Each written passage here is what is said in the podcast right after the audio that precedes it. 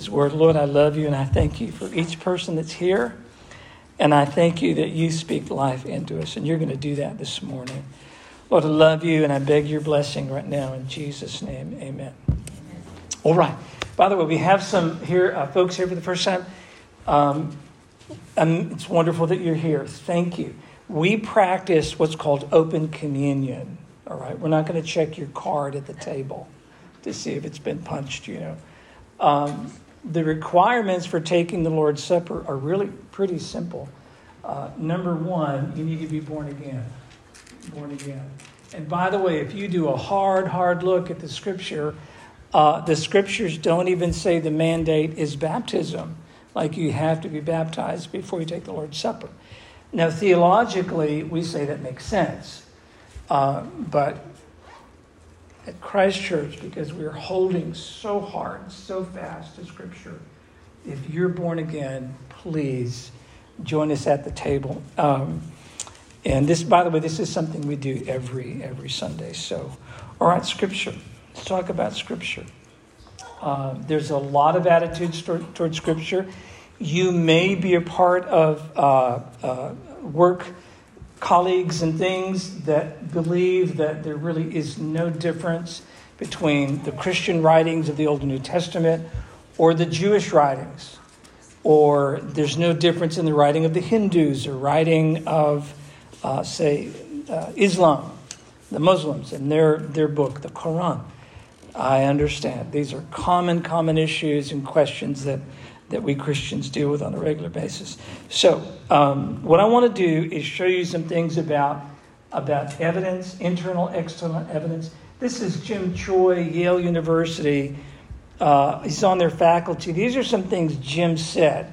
And I'm going to run through just a couple of these, these things so that we can get right into Scripture. Jim said that their independence accounts prove that in ancient times, even the opponents of Christianity never doubted the historicity of Jesus.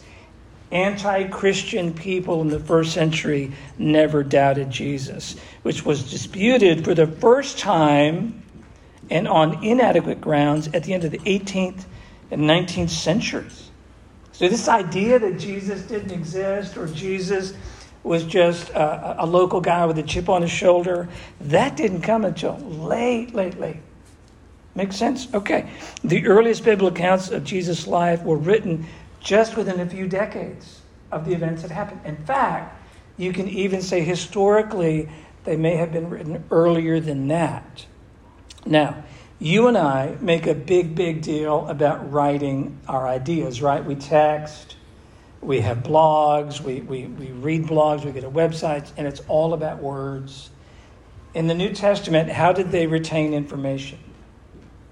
Joe, how do you how do you maintain it and get it and keep it in your head? Orally. You me, you memorize it, yeah. And so stuff was was in a sense written down by memory long before the uh, you know two decades out. There are thousands of surviving Greek manuscripts, in fact, well over 5,000.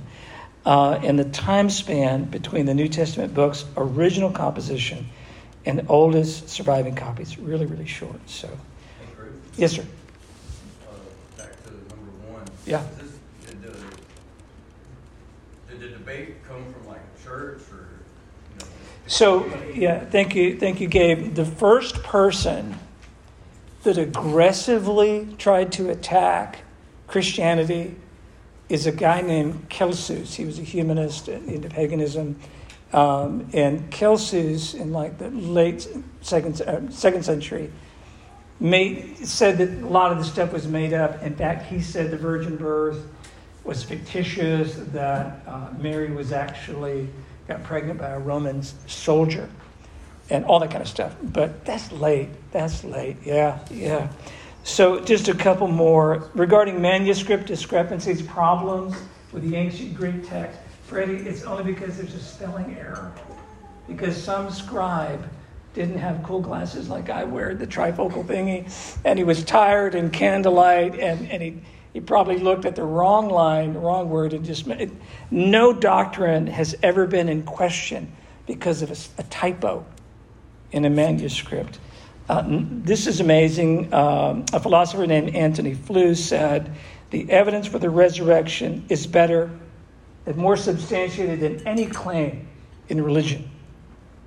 The apostles had little incentive to lie. That's so true. And none of them recanted their story, even when they were being killed. One of Christianity's most committed enemies ever testified to the resurrection. Pop quiz. Who is that man? Paul. Absolutely, that's the Apostle Paul. Let's have a little fun, some more external evidence. Peter Stoner in 1963 wrote a book called um, about science, Science Speaks.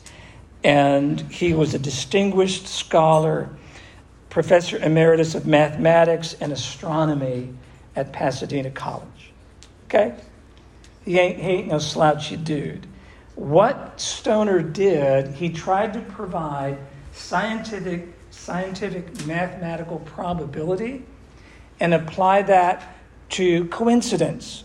In other words, what are the odds or what's the coincidence that Jesus would fulfill all prophecies in Scripture? And scholars debate it could be 300 to even 450 actual prophecies that are identifiable in the Old Testament, fulfilled in one man. This is what Stoner's data produced. Number one, the probability of eight prophecies coming true in one man is 10 to the 17th power. Okay. The probability of 48 prophecies coming true is 1 to the 157th power. Look at the number, look at the zeros. I mean, this is absurd, right? Number of zeros. Um, Bible scholars estimate 300 to 450 prophecies, all fulfilled by the birth, life, death, and resurrection of Jesus. I want to give you the silver dollar example. Has anybody heard this? Have you, have you heard this? Um, okay. So, this is what Stoner illustrated. If you get the magnitude of just 10 to the 17th power, he said that's like taking, Ed, this is amazing, a silver dollar. I don't know how, what, a silver dollar that big? If you took that number and reproduced silver dollars, you could cover the state of Texas two feet deep. And then put a blindfold on a man. Only one silver dollar is marked. put a blindfold on the man, get him out there in Texas. Say you can go any direction you want. You can't go outside of Texas. You get one choice find that silver dollar that's marked. Yeah. Yeah. No, okay, no. Uh, Stoner has his critics. Are you surprised? Of course not. Of course not. Let's say he's half wrong. it's, only, it's only 12 inches deep in Texas. Let's say he's more wrong than that. It's only one inch deep in Texas. What are the odds that the man with the blindfold is going to find the one silver dollar? All right, so I'm just telling you, there's been lots of people give some critical focus in to the Word of God. Okay, kids, you ready? I want you, this is going to be a hard one today. I want you to try to draw a picture, okay, that gets at a couple of things. Number one, I want you to draw a compass. Do you guys know what a compass is? Adults, what's a compass? It identifies, because of the magnetic poles of the North Pole, South Pole, it identifies what is considered to be north or true north, magnetic north. It varies because of the angle of the earth but it lets you, it lets you know the direction, north. So I want you to try to draw a compass.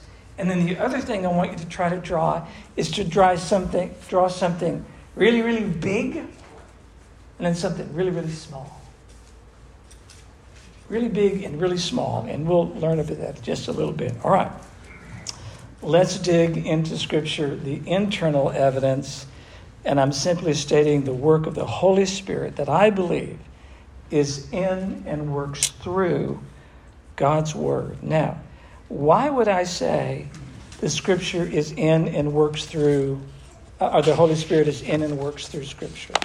What do you say? What do you recall when Jesus is teaching in John's Gospel about the job description of the Holy Spirit? What does he do? What's that? Inspires, but specifically with Scripture. What does he do? What's that?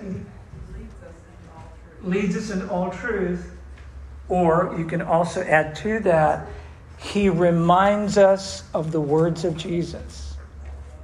He takes from him and discloses to us, and it's always truth. You need to, uh, just a real quick comment.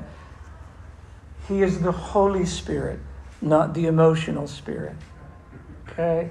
Huge difference. I know we got some brothers and sisters out there, and you'd think it's the emotional spirit. It is not, it's the Holy Spirit.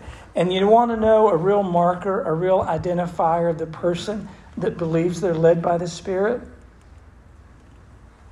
They're holy. If you claim to be filled with, led by, empowered by, inspired, inspired by all the cool stuff about the Spirit, great. I need to see holiness coming off your elbows. And if I don't, I really need you to put your lips together and hold them real tight because I don't want to hear it. I don't hear it.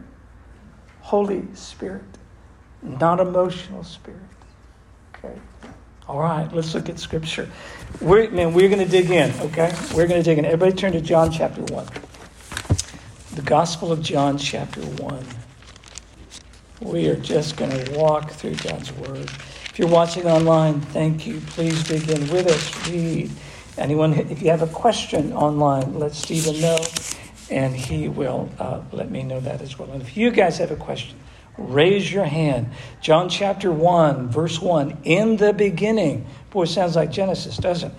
In the beginning was the Word, and the Word was with God, and the Word was God. He was in the beginning with God. All things came into being through him. And apart from him, not even one thing came into being that has come into being. In him was life, and the life was the light of mankind. And the light shines in the darkness, and the darkness did not grasp it. You know what's fascinating? Darkness cannot overpower light. It can't. Light always overpowers darkness. Jesus is the Word and He's the light. Let's move on. This is going to be so good. Go to chapter 6. We're still in John's Gospel, chapter 6. All right. Almost there. there. John chapter 6. Um, if you know anything about John 6, it's a really fascinating chapter because the text reports that as Jesus tells truth about his life and his message, his attendance gets smaller and smaller and smaller and smaller. In fact, by the time you get to the end of chapter 6, Jesus looks at his little youth group of 12 guys, 12 kids, and says, Are y'all going to leave me as well? That's not a good church growth formula, Brianna. Come. Doesn't look good, you know. Deacons won't like those numbers. Oh man, the church is getting smaller, you know. Uh, he, people are leaving in droves because they can't stand the truth of what Jesus is saying. Look at verse 56. The one who eats my flesh and drinks my blood remains in me and I in him. That's what's so offensive. And so people keep leaving. The Jewish people who are inquiring leave. His actual disciples are leaving. He had hundreds. And then it gets down to the 12. So, verse 59 Then these things he said in the synagogue as he taught in Capernaum. He's not out by the campfire, he's in synagogue. So then many of his disciples, when they heard this, said to him, This statement is very unpleasant. Who can listen to it? In Aramaic Hebrew, it's hurting our ears. It's hard on the ears. We don't like what we're hearing. Jesus, aware of this, that his disciples were complaining about this, said to them, Is this offensive to you? What then if you see the Son of Man ascending to where he was before? It is the Spirit who gives life, the flesh profits nothing, but provides no benefit. The words that I have spoken to you are spirit and. The words that I have spoken to you are spirit and of life. I want you to hear me point blank. People who cannot speak the words of the Spirit and, and people who cannot speak the words of Scripture are drying up and dying away. They're drying up. It's a miserable way to live. Now, they may take some narcotics known as whatever their favorite food is, you know, materialism, but they are drying up and their relationships dry up. And we have got to learn to discover life that is only found in Jesus, in the Spirit, and in the life that His words give us. But there are some of you who do not believe. Jesus knew from the beginning who they were who did not believe and who it was who would betray him. And he was saying, For this reason, I've told you that no one can come to me unless it has been granted him by the Father. All right, John 12. Man, we are walking through John. I love John 12. Uh, Cody, you remember the teaching on Christ esteem? There's something so profound in John's gospel. John 12. Now, this what we're trying to establish is intimacy with God through Scripture and why we need Scripture. Verse 49, 1249. For I did not speak on my own, but the Father himself who sent me has given me a commandment as to what to say and what to speak. And I know this his commandment is eternal life. Therefore, the things I speak, I speak just as the Father has told me. Can you imagine having such intimacy with God the Father that when you open your mouth, it's only something God would say?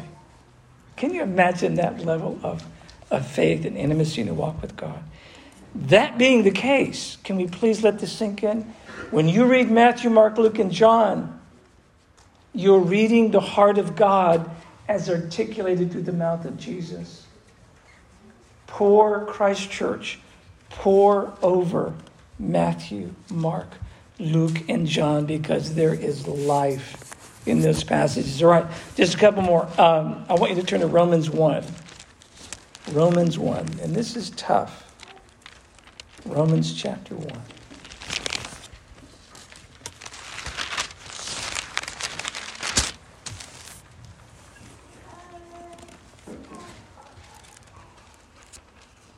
Romans chapter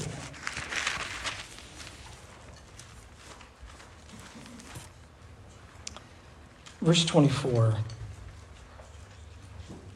Paul is describing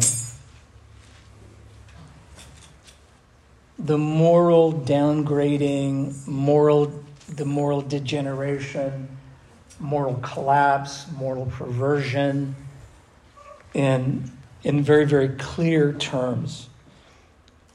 Paul describes it starting in verse 24.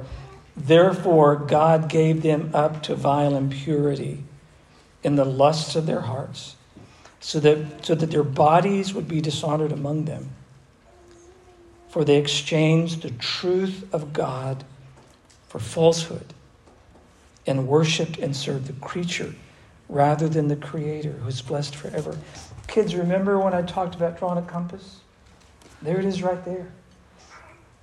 When you see Scripture as a compass, it's going to point you to the truth. And one of the worst things we can do morally to set us up for radical failure is to exchange truth for what is a lie. God says one plus one is two. Humanists say one plus one is three. I want to say something very cutting, very sharp. I'm going to use code. All right, so I'm talking to the adults right now. There's a particular subset in our society. They're having a massive political temper tantrum because they want children to come in and sit at their feet while they read books. Do you understand? Okay. They don't want to just read, they want to dance. Talk about exchanging truth for what is false. What's this? What's this? Why do they need to do that in front of a child? Hey, you want to put on that outfit behind your closed doors? Okay. you know, adult can do what they want behind closed doors, right? Why do you need a child? Why? Because you've exchanged truth for a lie, for what is false, what is perverse, and what will destroy a nation if that is tolerated. And by the way, some wise old dude said, when good men do nothing, Bruce, when they go bump, we go bump. Yeah. Because if the Christian voice is silenced, who's going to call for true north biblically? How do we articulate the truth? Okay. Do you understand without God's word, it's a free for all? Do you understand? It's, you, believe what you want. If you think eating frozen yogurt makes you invisible, okay, go right ahead. If you think frying an egg and hanging on your left ear and some fashionable fashionable earring, hang a fried egg from your ear. And if you think that makes your IQ 10 million, that hey, that's anything goes without God's word. That's why we want to deconstruct it. Bruce. I'm just going to give you an amen on that. Okay. Okay. I, I use an example a lot of a table, right? And any table. And the boundaries around that, the edge of that table yeah. is the edge of, it's the edge of God. It's the sure. edge of reason. Yes. once you go outside of that, there is no bottom. There is. Well, and that's Romans 1. You go down, down, down, down, down. And if you read chapter 1, it's, it's, it's amazing. All right. It's depravity uh, to infinity. Yes. Yes. It's horrible. So, do you know, what's, you know what is heartbreaking? The number of churches who think they can do church without Scripture. How, do you, how, do you, how does that even happen? That you can have a functioning church, call yourself a New Testament church, and Scripture has no place in it? Oh, my God, talk about perversion. Yeah. So I want to show you something that's the opposite of Romans 1 and the opposite of exchanging truth for lie. Look at 1 Thessalonians chapter 2. 1 Thessalonians actually is in the New Testament, in case you're wondering. Thank you. Uh, some of you are trying to find it. It's a little hard to find. Some of you have the tab Bibles. You can use the tab Bible. If you're on your phone, it's easy. Yeah, First Thess chapter 2. Paul is bragging on the Thessalonian Christians. When he and the team moved in and did ministry there, it was great. Verse 13 For this reason, we also constantly thank God that when you received the word of God, which you heard from us, you accepted it not as the word of men, but as what it really is the word of God which also is at work in you who believe. That is beautiful. You want to have faith, you want to experience life, read Scripture, not as the words of men, read Scripture as the Word of God that gives life. Just a couple more. Hebrews 4, I know you guys know this one. Hebrews 4, the author of Hebrews describes Scripture in this way. Hebrews 4:12. For the word of God is living and active sharper than any two edged sword, even penetrating as far as the division of soul and spirit, of both joints and marrow, and able to judge the thoughts and intentions of the heart. And there is no creature hidden from his sight. But all things are open and laid bare to the eyes of him to whom we must answer. Okay, real quick uh, comment about Greek, uh, some of the Greek terms in this text. When you hear that the Word of God is like a sword, what do you automatically think of? You know, some big, hairy-legged, muscled-up Roman soldier with a big, with a big sword. You know, like a claymore or something like that. Uh, that is actually not the case. The term that describes sword could possibly refer to, you ready to this? A surgeon's knife. A surgeon's knife. Okay. God doesn't want you to, to read scripture and he's going to, I'm going to lop those legs off. I'm not, yeah, God's going to cut you down. Old Johnny Cash song. No, no. God uses scripture like a surgeon's knife. And he knows how to separate bone from marrow. He knows how to separate the thoughts, the motives, and the intentions of your heart. That's how skillful God's word is. It's that specific. And by the way, uh, I'm going to I'm gonna tell you, you know, sometimes we, we have an aversion to reading scripture because we're trained, our brains now are trained to thrive on 15 to 30 second reels. I know it. Visual images, just cycling through reels, burning, frying our brains on this stuff. And I can talk about neuroanatomy and the, the habenula, and pituitary gland, and other glands, the basal ganglion things, maybe some other Sunday. But one of the reasons why I really struggle with Scripture, it hurts. The surgeon's knife comes out. I had my ablation, and um, you know, it's a little embarrassing when you go to the hospital and take out that robe, that gown thing. It's like, oh man, this is already going down, Bruce. This is bad. So uh, they got me ready for the procedure, and they put in three, Jim, three separate catheters, you know, in the, the right hip. That's a lot to me, you know, and. Uh, uh, But it's biblical, it's training. it's, I feel better. Thank you. I was struggling this whole time. It was biblical, the Trinity. So, you know, major surgery is happening on me, minor is on you. So I don't want to about your minor surgery. So they, they go into my heart. They they find two spots, two hot spots where the circuits aren't working right. They zap them, and very very technical. And my heart rate has dropped like 20 to 30 points. It's amazing what that procedure did. Um, I hope to maybe get some health back and, and get back into the gym and do some things. So they cut on me, and I was, by the way, you know what my BP was? I'm on the table, and there's four nurses just going, going, and they're clipping and sticking everything everywhere. It's like, it's getting real, people. This is it. This is the procedure. And I'm, you might think I'm incredibly manly and tough. I'm basically a chicken, and, and I don't like needles. And so uh, they put the blood pressure cuff on me, and I go, what's, what's my BP? And she goes, 177 over 123. I'm like, yeah, I've got white coat. And, and I don't know how she will. I think she was 10. She was really young. And she leaned over me and she goes, we put something in your IV. You'll calm down here in just a minute. I'm out. And so, and I wake up and, and here I am telling the story. So I had anxiety. I don't cutting on me, you know. Hey, we struggle with scripture because we know we're going to get cut on, and it's a surgeon's knife. Can I just say you can't run from God? Mm-hmm. Light always overcomes darkness. There's no creature hidden from his sight.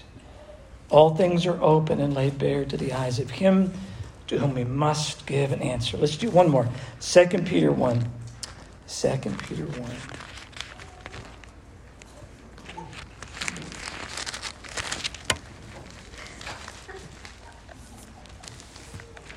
It's in the New Testament. It's in, oh, they've got real Bibles. A little harder, isn't it? yeah. All right. Uh, Second Peter chapter one, and I want you to look at verse nineteen. And so we have the prophetic word made sure, more sure, more confident, to which you do well to pay attention. Wow, pay attention to Scripture. As to a lamp shining in a dark place until the day star dawns and the morning star arises in your hearts. But know this, first of all, that no prophecy of Scripture becomes a matter of someone's own interpretation. For no prophecy of Scripture was ever made by an act of human will. But men, moved by the Holy Spirit, spoke from God. All right. We have hit some major scriptures. I could go on for hours more. There's so many other scriptures. By the way, if you want, if you want to have some fun, read Psalm 119. Psalm 119.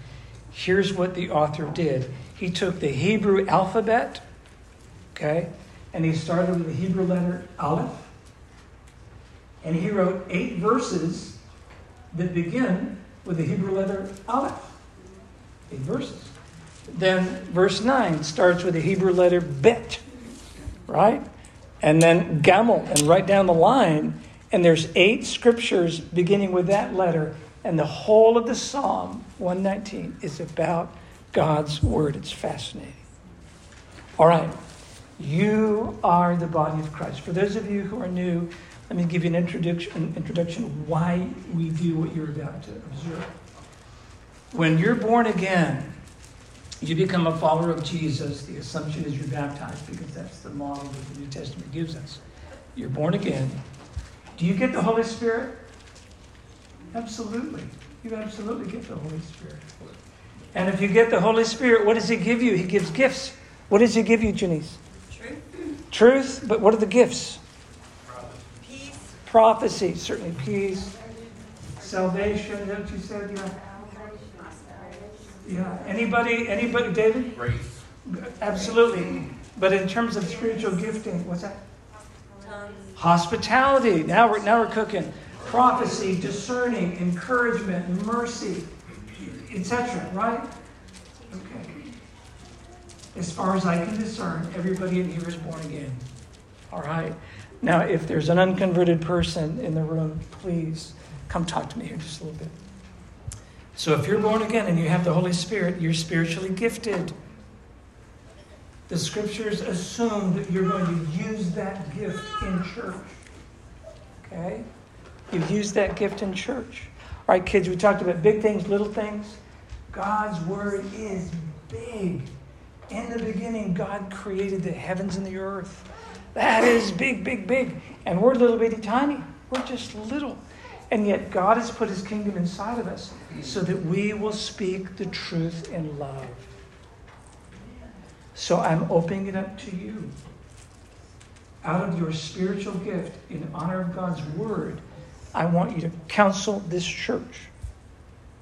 How do we live out a life that is submitted to the word of God, that honors God's word, and makes, does not let our culture define this book? We define our culture by this book. Okay? What does it take to become a true man of God from God's scripture, or a woman of God from God, uh, based on God's word, or a child to have the faith of a child. What does it take for that to happen? You're the church. Let me hear from you. What's that? It takes everything. Thank you, Michael. Christianity is expensive, isn't it? It's not a social club. You gotta know Jesus, you gotta proclaim him, you gotta Yeah. know he's there, you gotta proclaim that. Yeah, what did he say about people who are ashamed of him and his words You will not recognize that. in front of the Father? And you will Yeah. Yeah. there is a hell. That's not Yes, there are profound eternal consequences. Absolutely. Yes, Jenna. If we, well, the thing that I always think about is if I'm saying one thing and doing something Yeah, different, hypocrisy. I'm not, I'm not a good witness to Yeah. other people. Yeah. They, Yeah. they wouldn't want to Yeah. learn more about my God. Yes, that's so good. That's good. Someone else. You have to be willing to do the hard things. Yeah. Yeah. Yeah. Bruce. I'm reminded of a story you told once about a missionary, and I forget where they were, but they had, he had people lined up saying, I want to, I want to be a Christian, I want to be a Christian. He goes, what, wait a minute. Yeah. You remember the story I'm talking? That was me. Okay. That was me. Yeah. Yeah, I made him sit down like four times. right on. Yeah, Go, absolutely. like, go back and think about this. Yes. Yeah, absolutely. Yeah. Yeah. Someone else? Yeah, Janice? Um, it takes courage, I think, to be Yeah. Christian, especially in today's world. Yeah. Um, you know, we are being pointed at and told that we Sure. are that what we are not. Yes. We are being accused of being something that we are not. Sure. Yeah. And it's a hard place to be in society because you, it's almost like you're disallowed to speak the truth. Yeah. You know, Yeah. so it, Yeah. it does take courage, and I think um, by being in God's Word, I, and I have to kind of qualify that because the New Testament, they didn't have it in the early church. So they got together, they met with each other, they met with prayer, they read the letters that were being written by the Mhm. prophets, by the apostles and stuff, but um, they didn't go, hey, go read. You, nobody had a whole Nobody. collection of scripture. Did By that. being, but we have that tool today, which Yes. is amazing and good. Yeah. But still getting together, together and Yes. discussing how we can better walk in, Yes. in the sandals of peace, but speak the truth. Yeah, that's so good, Janice. Yeah, followers of Jesus gather together for accountability. We're doing it right now. Yeah, Jen, And like Jen. Jamie said, you know, we need to be willing to, how. Do the hard things. Do the hard things. That's, we need to be receptive to that, that scalpel. Yeah, yeah. And that's hard sometimes. Very hard. Yes, yes. Yes, sir, Cody. But I just kept reading and reading that, that second Peter with him.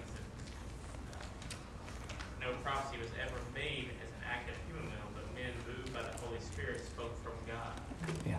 And I would just encourage them. Sometimes we think of the other, realm where they're showboating and all that stuff and speaking in tongues and all this and that. You have those moments. I've had those moments where all of a sudden I'm talking with another believer. I'm talking with someone who doesn't believe. And the words come out of your mouth, even like I would be speaking them, like in my submind was like, where is this coming from? Like they were my own physical words, but they were not mine. Like even I'm being edified by it because I'm speaking to these other people and they're being edified by it. But at the same time, I'm like, how is this? It's unexplainable. It's just, Yeah. Yeah. it's if you experience it, you know what I'm talking about. Yes, sir. Yes, sir. That is so good, Cody. That is so good. All right, Joe. I got a lot of things swirling in my mind at this moment, so I hope that what comes out is what I want to say. Um, it is a wonderful thing that we have what we have. It is a wonderful. In the wrong hands, it's the most powerful tool for evil that exists. If you come to Scripture, you don't know who Jesus is, and you're not searching for Jesus or the truth, you will find whatever it is you're looking for, and you will then be able to employ it however you want. Um, I grew up in a in a movement that put a very significant focus on the legality of Christianity, i.e., what you do, what you don't do, blah blah. blah. And we loved the second half of Romans one. Absolutely loved it because it's a palmer. They're bad, they're bad, they're bad. God gave them up. God, oh, it just everybody, you know, Church of Christ people stood and cheered. They would have stood and cheered. Romans one is only there to set up Romans two. Okay? You don't take Romans 1 without going to Romans 2 where he says, and you who claim to be different, what excuse do you have? Because you do the same things. The first person I should be convicting when I go to Scripture is me Yes. and us. And when we've got our stuff worked out, then we start going into the world because we don't go out in the world with a hammer at that point. We go out in the world with the love of Christ. And that is what pulls people. Not Yes. what we think about sin copycats. Yes. Yes. And, and I hate to say it, folks, a lot of the evil that we see in the world today is due to the fact that the church didn't do its job in the past 30 years. We have dug this hole. Now we've got to dig out of it somehow. There's horrible things going on to kids and other Yes. people. Yes. Yes. If we try to go out there and use the same tactics the world uses and use the same tactics even that we've used in the past, we will fail. Yeah. We have to know the Bible and the truth in the Bible. The truth is Jesus came down here to save everybody. And we're the lucky ones that happen to know that. Yes. That's so good, Joe. Everybody turn to Roman uh, to Matthew seven. Matthew seven. Joe, thank you. Yeah. Romans chapter 2, verse 4. Don't you know that it's the goodness of God that leads a man to repentance? Um, Ephesians 4, speak the truth in love. That's verse 15, verse 25. Speak the truth in love. Look at, look at Matthew 7. Do not judge so that you will not be judged. For in the way that you judge, you will be judged, and by your standard of measure, it will be measured to you.